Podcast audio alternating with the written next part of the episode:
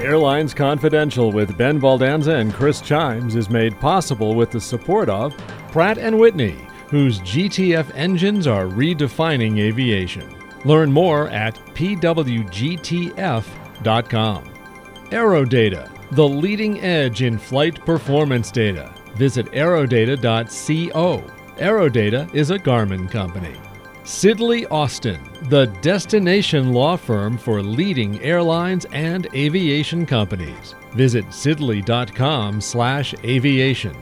And Seabury Securities, global reach, global scale. SeaburySecurities.com. We also welcome your business's support. Info at airlinesconfidential.com. Hello, airline witches and goblins. As this show drops, Ben and I are getting ready for Halloween because the airline business isn't scary enough for us. Ben, you got your costume all picked out. I got to ask, what was your all time favorite costume as a kid? Because I can see you as a cowboy. well, a cowboy might have been fun. I was just very lame as a kid when it comes to Halloween. I don't even remember the costumes I wore except for this again, really lame, like zip up black with bones on it to make you look like a skeleton. It was really terrible. You must have done much better, Chris. What was your best? No, you know, I uh, kind of froze up at Halloween every year and then at four o'clock on the 31st, I went into my father's closet and picked out clothes to be a hobo every every year. not that not that he dressed like a hobo; he was very dapper. But I'd find some old baggy clothes and go like a hobo. So. Baggy on you, not on him, right? That's right. well, one thing that isn't spooky are airline Q3 results, Ben. We talked about Delta on the last show. This past week, United, American, and Alaska all reported strong results and pointed to a strong expectation in Q4. But I'm sure you've got more to say about the results than my short summary. But that's a good summary, Chris.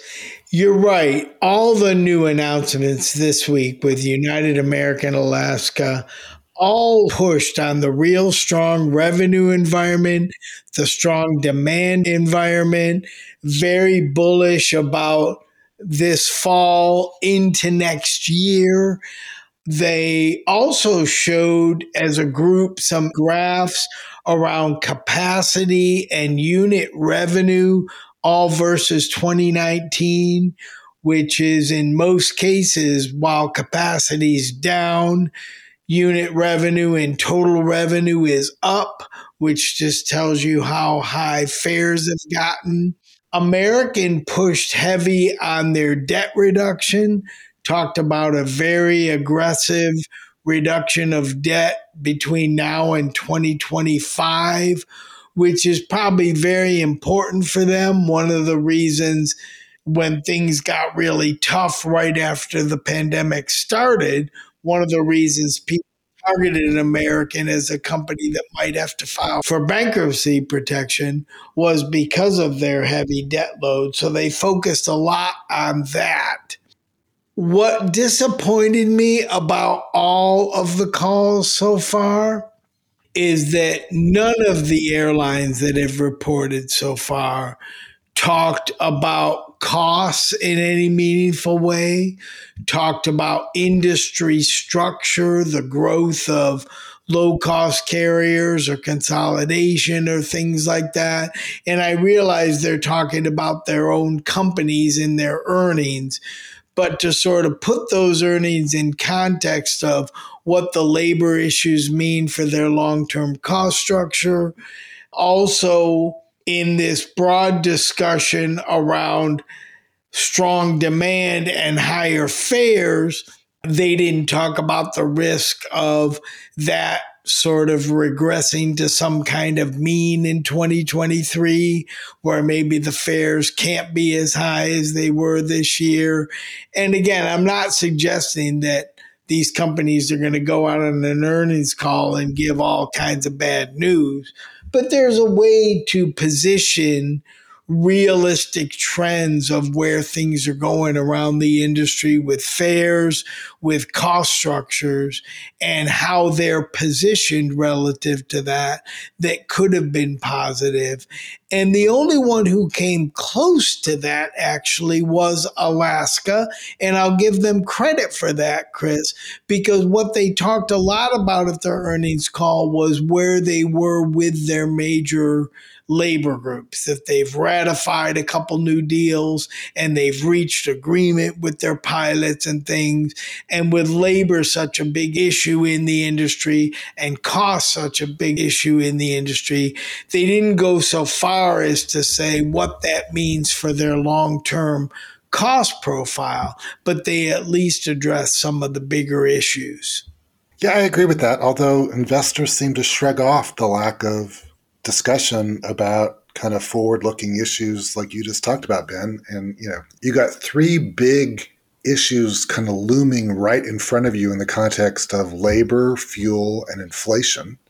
And then if you kind of add on to inflation, recession and demand, and there really wasn't a lot of talk about that. I mean, Scott Kirby talked very effectively about how business travel has perhaps forever changed, but that the industry's adapting and he sees strong business demand, travel demand in the context of this new paradigm. But there wasn't a lot about what typically investors would be pushing on in the context of how you're going to deal with the things ahead of you. Yeah, I think that's right. And when Scott mentioned the change in business travel, I thought that was good one opportunity maybe he could have done is that's giving us good things to think about around our network, our configuration, and our loyalty programs. And we're thinking we're thinking about all the ways we can react to this in ways that are great for the United investor.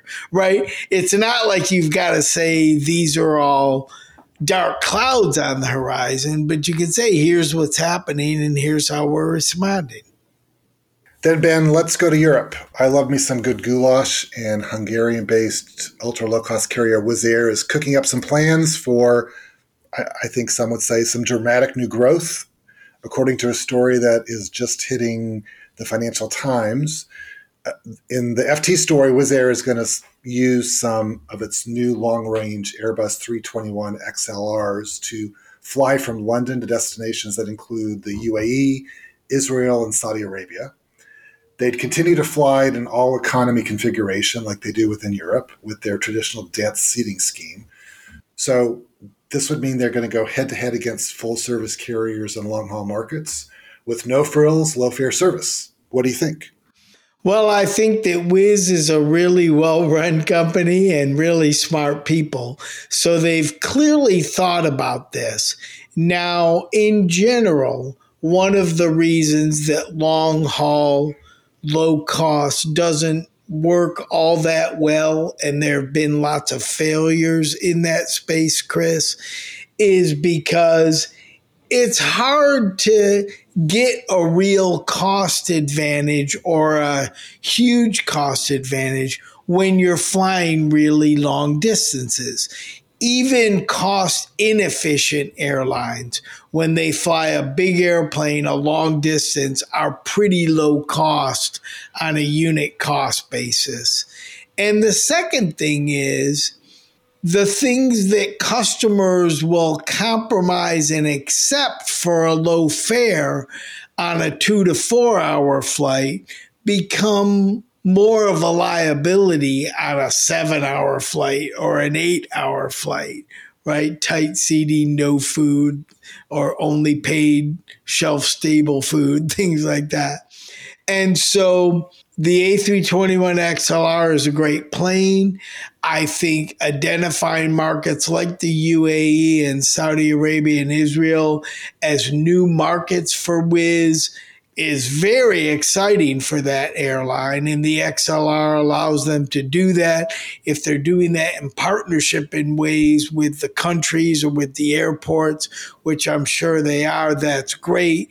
And I think those markets might like that kind of product, as weird as it sounds.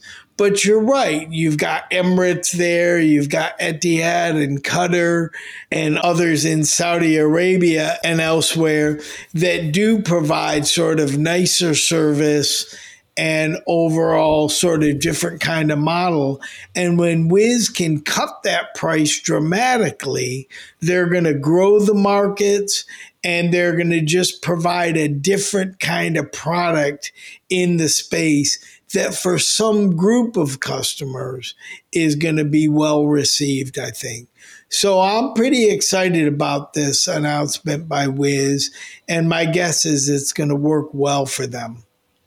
I thought it was interesting. They have specifically said they're not going to use the XLRs for long haul service from Europe to North America. So they're looking to take these planes where others haven't gone and to develop new markets rather than kind of compete with some of the upstarts and new entrants in the low cost European to North America routes. So, uh, you know, but these are also markets that are lucrative not just for the Middle East carriers, but for the mainline trunk carriers out of Europe, the BAs and the Lufthansas and the Air Frances. So there's going to be um, there's going to be a, a cat fight a bit um, with regard to how um, carriers protect their their turf and compete with a low cost uh, entrant that is likely to come about. I think that's right, but Wizz has a long history of flying like markets from many Eastern European cities into London where they're not carrying the sort of British business traveler in a business suit on these routes, right? They're carrying workers from Eastern Europe who work in London, and they, they just serve a different kind of market demographically than a lot of the carriers we've talked about in the Middle East, which is why I think their product in Saudi Arabia and the UAE is going to be well received because what it's going to do is it's going to create a lower price option for a group of people that really aren't being well served by the carriers who are there. Yep. I agree. Uh, we'll watch this space. It's an interesting, uh, interesting uh, advancement in the business. Airlines Confidential is proudly supported by Seabury Securities, a Seabury Capital Group company that is a specialty finance and investment banking firm that boasts a 25 year track record of advising aviation clients around the world. Their award winning and widely respected team has superior industry knowledge as well as an unmatched depth of relationships with decision makers in industry, finance, and government. Explore their global reach and scale at seaburysecurities.com. And this week's show is also brought to you by Pratt & Whitney, a world leader in aircraft engines, helicopter engines, and auxiliary power units. The Pratt & Whitney GTF engine is the only geared propulsion system delivering industry-leading sustainability and dependable world-class operating costs with up to 20% less fuel and CO2 emissions, the GTF engine has revolutionized commercial aviation and set the foundation for more sustainable aviation. Learn more at pwgtf.com. And then finally, from Hungary to Hawaii, um, I feel like I'm drafting a news release as I say this about the benefits of an airline alliance and the network that can take you from Boise to Bora Bora. But anyway, Hawaiian Airlines announced what summer hailing is somewhat game changing in a deal with Amazon to fly up to 10 all freighter aircraft for Amazon, maintaining and flying 10 Amazon owned Airbus A330s and establishing a mainland pilot base to do so. Ben, what do you think about this? I think it's brilliant by Hawaiian. Amazon is growing as an airline. Amazon, as everyone knows, is a huge logistics company. And within that, finding ways for them to use aircraft for longer haul service, for carrying products longer distances makes sense. And what Hawaiian's done is figured out, at least what you can read from the reports, a way to sort of partner with them where they can be the operator. And what Hawaiian's good at is flying planes, fixing planes, running a sound operation, which they do very well. And what Amazon's good at doing is figuring out where demand is and how these planes can be used in a logistics network. So for Hawaiian to be part of that is a real powerful thing for that company. I think it brings them in a new space. Air cargo has been a shining star really since the pandemic. Amazon's been a big part of that. So I think this is great news for Hawaiian. It shows their capability at being able to outsource their competency to a company that is focused on other things, but they can do what they do best. So I hope this works well for Hawaiian and those who've called it a game changing agreement. I think that's pretty fair terminology. Well, Peter Ingram out there in Hawaii is a really smart guy. Uh, we were colleagues at American. So I tip my hat to them for doing this deal. It opens up a bunch of wide body flying for Hawaiian pilots and just creates growth as well within the company. So, all very exciting, and I think this is a really smart deal, like uh, like you said. Well, we'll be right back with our chat with Chris Sloan. But first, I'll take a moment to remind our listeners that if you're in the air transport business, you need to know the name AeroData. For three decades, AeroData has helped airlines get more from their operations with its aircraft performance, weight and balance, and load planning tools, and more. Visit aerodata.co to learn more and see how the Aerodata team can make a difference for your carrier operation. This portion of Airlines Confidential is sponsored in part by Sidley Austin. From the ramp to the boardroom, the destination law firm for leading airlines and aviation companies transforming the skies. Welcome back to Airlines Confidential. We're joined this week by our friend and roving correspondent, Chris Sloan, who has been in Las Vegas at the Routes Conference. And uh, this is an industry forum that uh, is somewhat mysterious, and he's going to try to shed some light on it. But, Chris, welcome back. I'm glad to be back. I'm, uh, and I'm glad to be leaving Las Vegas uh, with still the shirt on my back. So that's a positive. There you go. So, Chris, why don't you start and just describe what Routes World is all about? Who goes? What What is this whole conference? Well, Routes World is really a, a fascinating conference. It's Epcot meets a marketplace meets speed dating. So, what does actually that means? And really, it's this really convergence worldwide of network planners and airline uh, marketing executives and route development folks with airport routes development CEOs and market development folks, and they they get together and they really are trying to persuade each other on the merits of launching service to any of those particular cities. So in this case, you know, this conference has been going on for around 27 years. This is the worldwide routes conference. There are regional versions, uh, ones in the Americas, ones more uh, for called a sister conference called Takeoff, which is for regionals, and then some in um, other parts of the world. But in this particular case, there's 2,000 delegates attending, and so 190 of the world's airlines are represented. Uh, and over 85% of the world's top airlines by our, you know, RPKs are there, and then um, uh, there's literally eight to nine thousand meetings in the speed dating format with these tables, and you have like 15 to 20 minutes to make your pitch. So there's that format, and that's all going on behind the scenes, and you're literally that's kind of the the real core of what this is. And then there's keynote conferences, and then a massive uh, floor with the that's why I called it Epcot with these very elaborate booths and displays and uh, slices of culture that really uh, are there to kind of uh, promote the these airports, these destinations, these airlines. And by the way, some of these get really, really elaborate. I was really surprised. But I will say the one thing that was missing that was shocking for an airline conference. Do you guys have any idea what might have been missing? What you don't see, I didn't see one of. Airplane models?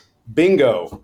So this is an airport conference. Well, it's really airports. It's airports and airlines together. But Chris, in the speed dating, you use the words "make the pitch." Is this airports making the pitch to planners? Here's why you should fly to my airport, or is it airlines making the pitch to airports, saying, "Here's why you should give me a gate or lower your costs"? Exactly. Who's who's the aggressor here?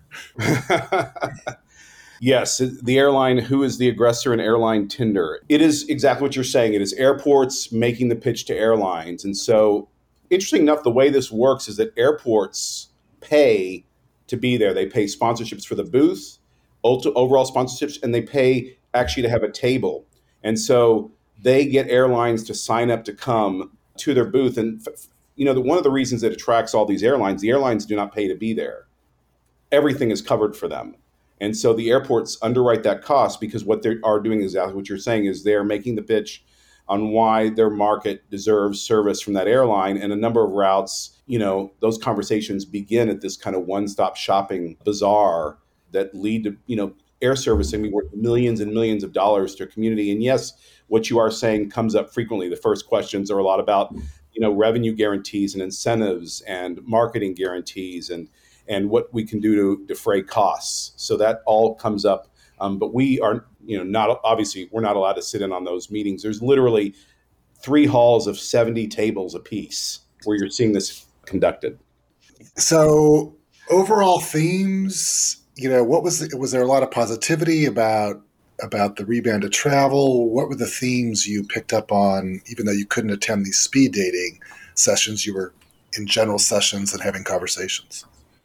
Well, I think the themes that are echoed are largely those that we've been hearing. I mean, there's a lot of positivity and optimism that you know uh, this new segment for the word we hate, bleisure, has really uh, caused an amazing travel rebound. But of course, that's bringing all the pain points that we're hearing in terms of labor and hiring and you know capacity pullbacks and so uh, certainly everything we're hearing about the macroeconomic conditions i think there's a drinking game every time you heard the word macroeconomic conditions or turbulence that uh, there was a lot of shots taken for that so i mean there's a lot of optimism but there's also certainly pent up anxiety unless you're a ulcc and uh, then you're walking through the show with just a tremendous amount of swagger that uh, you're seeing no evidence of anything wrong on virtually any front, whether that's booking curves, whether that's labor. So it's really very positive for them. But it depends when you see the panels. Uh, you would certainly, especially outside the United States, you would see a little bit more anxiety um, than you did, you know, domestically or particularly if you were an LCC player. All right, well, Chris, in addition to the speed dating, people give presentations too, and you could go to those, right?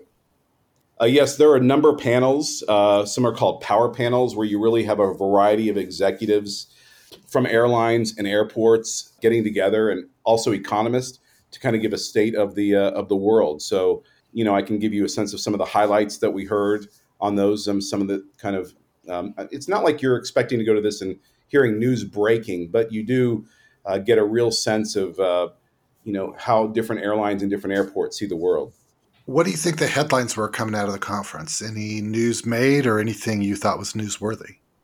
Uh, just off the top of my head, I mean, just kind of going down a, a, hit list of some things that were really interesting. I mean, Allegiant Air, very much so, you know, the hometown carrier, uh, really talked about, you know, their exponential growth and how it's only exploding. And what I thought was really interesting is that just when you think that have they tapped every small market from Bristow, Oklahoma, nonstop to Punta Gorda, they really to describe that they have another 1,400 domestic route opportunities that they have evaluated that they believe are on their table, and even more on the international side, which I thought was interesting because they've flown domestically. They really talked a lot about uh, the fact that the uh, Viva Aerobus uh, agreement now and code shares, which is you know had been kind of put on hold with COVID, is now looks like it's going to clear for January 2023 and that's really the first U.S. domestic alliance of its kind uh, between a U.S. and uh, you know Mexican LCC carrier, which is the largest, busiest cross-border traffic in the world. And why we were at the conference, they were very ex- excited because literally that day, just a few hours after it, uh, the Mexican version of the DOT approved that. So that was pretty big news um, as far as Allegiant's growth. Uh, there was also the inevitable question of well, uh, as there's consolidation in the industry, people are already talking about well, is it now time for Avelo and Breeze to engage in some of this consolidation? I mean, they're barely a year old and they're already talking about marriage.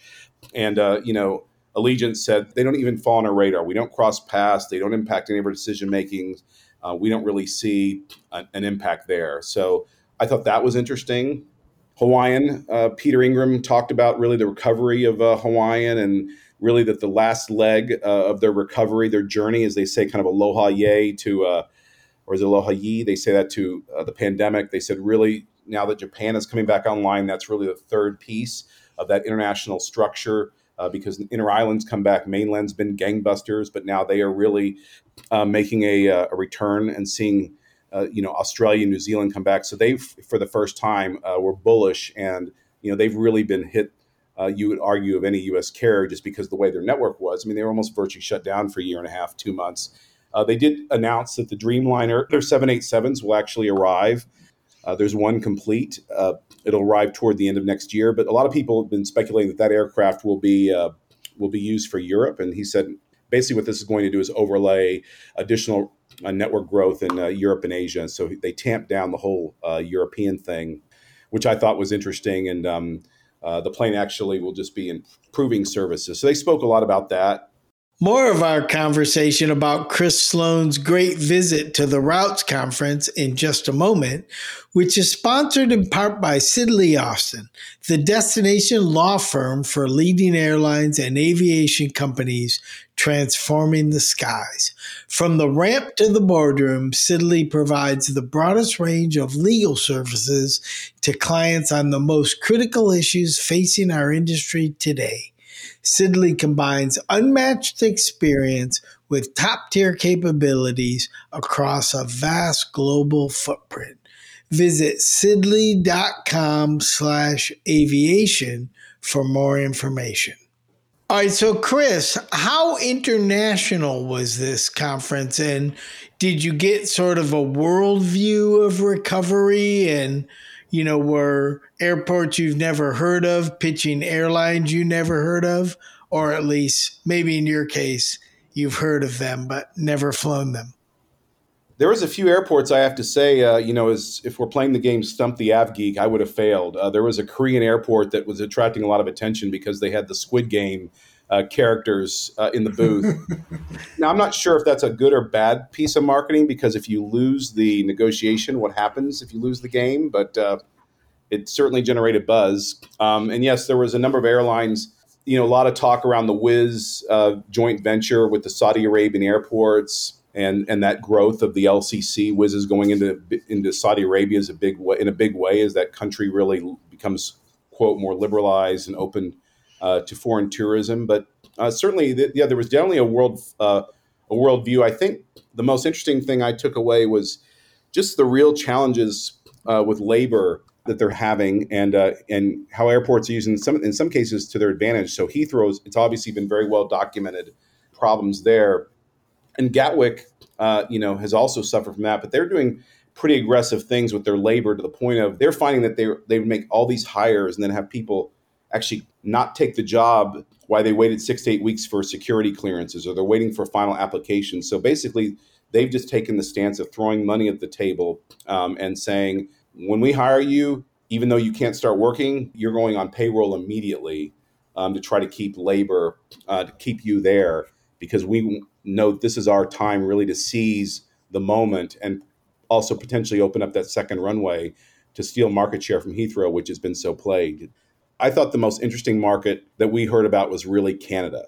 And you would think maybe there's not a lot of interest in Canada, but it's actually really fascinating. This is a market that's only 40 million people. Geographically, it's huge, but there's six to seven ULCCs. This used to be a two carrier market, really. It was, you know, Air Canada and WestJet, and WestJet's really retreated back to its roots. It's gotten out of, you know, trying to be all things to all people and competing so heavily in the eastern provinces. So it's really kind of you know almost the story a little bit like Virgin Australia, kind of going back to its roots. They'll be they're putting a pause on long haul growth and expansion, keeping it under seven aircraft, but they are under siege a bit, and it was for they were a little bit, I would say, uh, not as bullish, but because there's a tremendous amount of ULCC competition, there, and uh, they actually predicted that there would be uh, consolidation in that market because it seems impossible to sustain that many independent carriers. And again, you're talking about a country that was on, you know, some of the most restricted COVID lockdowns in the world and very, very little government support uh, with the airlines. And you have extremely high cost airports, which also make it difficult. So that narrative of the Canadian market uh, is the one that looks like uh, ironically, that it's going to have uh, the most changes over the next few years. And um, particularly Sunwing, I guess, is the first example of that, which WestJet purchased. And they're saying basically they don't know uh, which brand it's going to be folded into, but it's likely going to be folded either into WestJet or to Swoop. So that market that was formerly kind of stayed almost a duopoly is uh, one of the most dynamic ones in the world. So, anytime you get a bunch of airline executives and airport officials together, there's likely to be some quotable quotes or memorable lines. Uh, anything stand out from the presentations?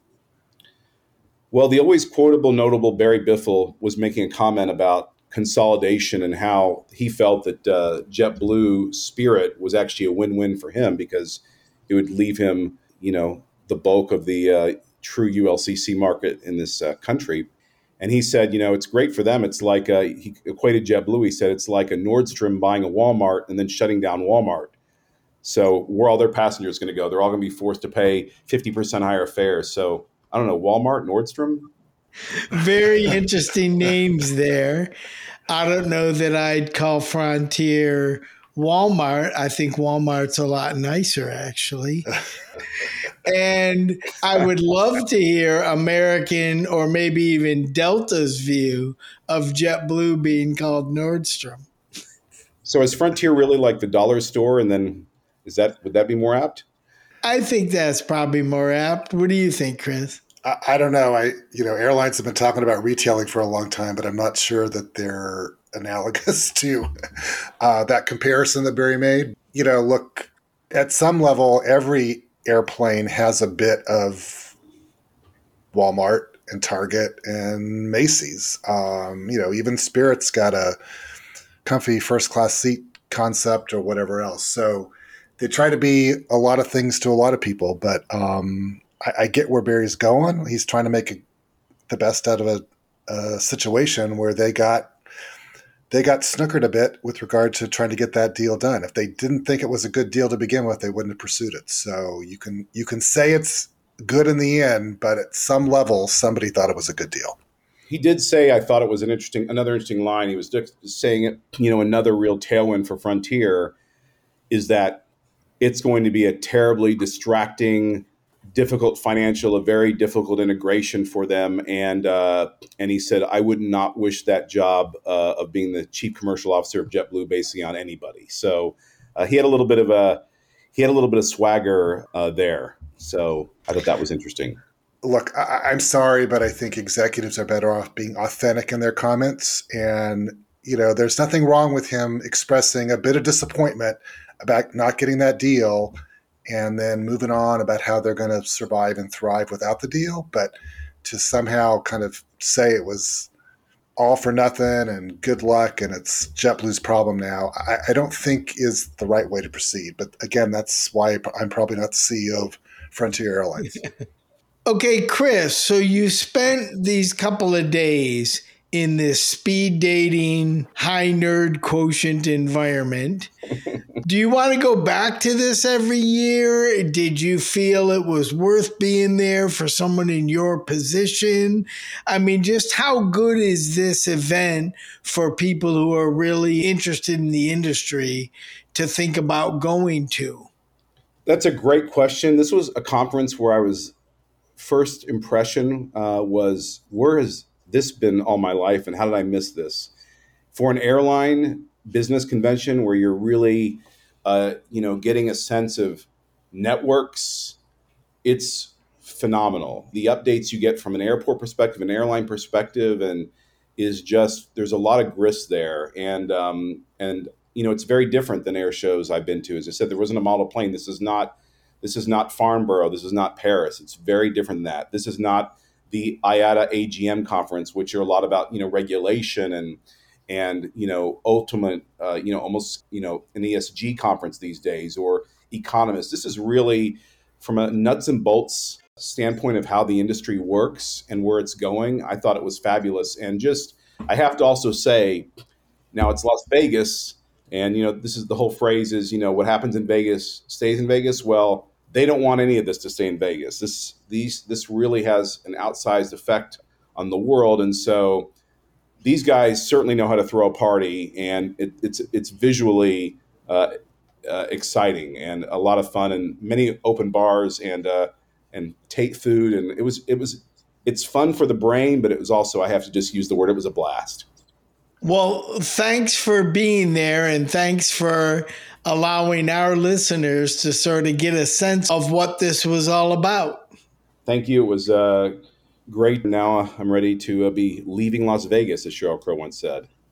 All right, buddy, you got a plane to catch, so we'll let you go and talk soon. Y'all take care. We'll be right back with more Airlines Confidential. Promotional consideration by theairchive.net, the hub of the history of commercial aviation. Theairchive.net is now boarding.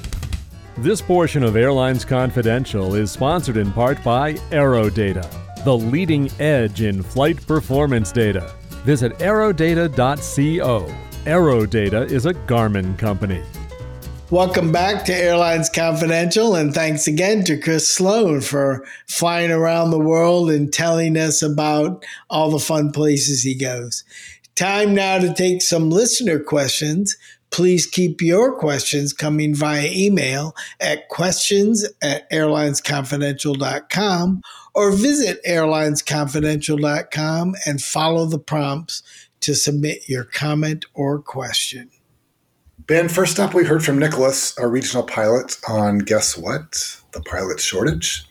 He writes us I've been flying Part 121 at a regional carrier for a couple of months now, and I've noticed a lot of my peers, young and with minimal hours, are leaving for either legacy carriers or ultra low cost carriers. I've been flying with many captains with thousands of hours of 121 pilot and command time and a lot of experience and a great attitude, but they are not getting calls. Why do you think the guys with just over 200 hours in a jet, and let's be clear, that could be women as well, are getting the calls and those with thousands of pilot and command hours aren't? Is there really a shortage or is it just a self made crisis? I have heard from many captains with no failures and great experience that update their applications on a weekly basis that they're not even getting an invite for an interview. I'm starting to think that airlines are just not being organized, and the easy way out is to blame the pilots. Well, Nicholas, this is an interesting point you're making. I certainly will reach out to people I know in the industry and see if there's a bias, for example, against the more senior regional captain. My sense is there probably isn't, but you point out that you know people who aren't getting interviews when everybody is screaming pilot shortage. So it suggests maybe there is something here. I will say, that when airlines look to hire, bigger airlines look to hire out of the regional space, they're not only looking at the time of the person, but they're looking at the geography, how likely they are to accept the offer. For example, if they live in Atlanta, better chance Delta is going to be able to hire them than American since they'd be commuting all the time for American. And there are other things they look at beyond just the hours. And it may be coincidental, but it may be some of the people talking to you with a lot of hours have other things about their application or about their experience that is not resulting in them getting the next interview. That said, I think that flying captain for the regionals is a great way to ultimately get on with the big airlines. And I don't think that having lots of experience with the regionals on its own should be uh, a reason not to be considered for those roles. This is something I think we want to follow up on but my guess is there's more here than just the hours conversation. Yeah, I had the same reaction. Uh, it's a it's a valid question Nicholas is raising and an interesting one. But you know, as as recruiters are trying to make make the deal and find the right candidate, do pay rates increasing for captains in the regional industry? Do they think that they're not going to be as motivated to move right now in basically a kind of a lateral role uh, versus a, younger pilot with fewer hours who it would be a much bigger jump financially, for example? So I think there's a lot of things going on in this question. You have to wonder too, like with with a lot of uh, AI based recruiting tools, you know, how much of this is applications getting weeded out by a bot versus a human? I don't know that much about the uh, uh, airline pilot recruiting process right now, but so much of it is is uh, kind of the first layer is a computerized check of the resume and the application. So some of that to play as well. But Ben, you got the better contacts in the business, so go find out some more information on this. Well, hopefully, we'll have more on that in the next episode or two. And Chris, then we've got a question from Joe in San Diego. Hi, guys. Love the show. Is it a security issue for Southwest to have open seating due to the fact that everyone is anonymous to flight attendants when they board and sit down on the aircraft versus airlines with seat assignments? where flight attendants could select a seat on the tablet and see who's sitting in that seat.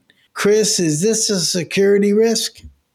I'm going to say no. Ben, you might feel otherwise, but I, am going to say a hard no in the context of airlines need to know who's on the plane, have identified them before they board, and, and stick to the manifest with regard to ticketed passengers. But then once they're seated, it's really much more of a customer service issue, whether it be to recognize someone for their loyalty or if they pre-ordered a meal or the like. Um, but but with regard to Southwest open seating scheme, you know that's been in existence for decades. Where somebody sits on the plane isn't uh, a security issue, and if someone's misbehaving, there's plenty of ways to find out with their name in the context of of identifying them and asking for credentials once there's a situation on board. But as far as just a flat out safety or security issue, I don't think it matters. I agree with you, Chris. There is a positive manifest of everyone on the plane. So before they board, Southwest knows who's on that plane, and the people who need to know who's on that plane know who's on that plane, whether they've moved around. I mean, it's if you believe that's a security risk, then it's also security risk on an airline with seat assignments that once everybody's sitting down, someone says, Can I move over to that seat or can we exchange so I can sit with my partner or something like that? And nobody thinks of that either. So I think it's right. Um, this isn't a security risk because we know who's on the plane and the plane's only so big. Correct. But Joe, thanks for the question. So as we wrap, I'm going to give a shout down to the news media this past week who gave way too much attention to the story about American Airlines eliminating first class seats on international wide body aircraft in favor of an all business class configuration. This seemed to be all over the news last week. It wasn't news. American had announced this well over a month ago. These are literally a handful of seats on a small group of wide body aircraft. And if my recollection is correct, it was part of the original requirement of the formation of the One World Alliance that all carriers had to offer a first class cabin in international wide body service, which of course has since become passe. Few people are buying these seats, and they didn't offer much difference than business class seats. Yet outlets like NBC News and The Hill and even People magazine ran stories like it was breaking news and somehow characterized it as first class seats on a narrow body were going away as well. I remember a couple years ago when I was debating with a news organization about why they were running a story with quote old news about something that happened on Carnival over two weeks previously. the editor told me it isn't news until we cover it. So go figure. But I think that, I think that was that was the rule here too. Yeah, I think so. This was a big sort of nothing announcement, I think. And anybody following the industry knows that business class products internationally have been getting better and better. And that's where the attention is. And it wouldn't be surprising to me if you don't see many other longer haul airlines do this same kind of thing and upgrade their business class and just get rid of the couple first class seats. That, that's a good one, Chris. My shout out is also seat related, but it is a shout out and it goes to Virgin Australia, who is trying to make it better to sit in the middle seat. Now, middle seats um, get a lot of angst in this industry and you know who who's forced to sit there versus does anybody want to sit there? But virgin australia is running a promotion where if you sit in the middle seat you're actually entered into a raffle where you can win some interesting prizes, including free flights, frequent flyer benefits, or even a helicopter pub crawl. So I think it's great that they're trying to make something that is generally derided and chided in this industry and saying there could be a real positive for sitting there. So I give them the shout out for trying to be creative and making this happen good for them. I still wouldn't want to sit in the middle seat, but someone's got to do it. So uh, I get it. With that, uh, let's say goodbye. Everyone have a good week, and thanks for listening. Have a great week and a safe Halloween to everyone, too. This podcast is produced by Mass Media. Info at massmedia.net.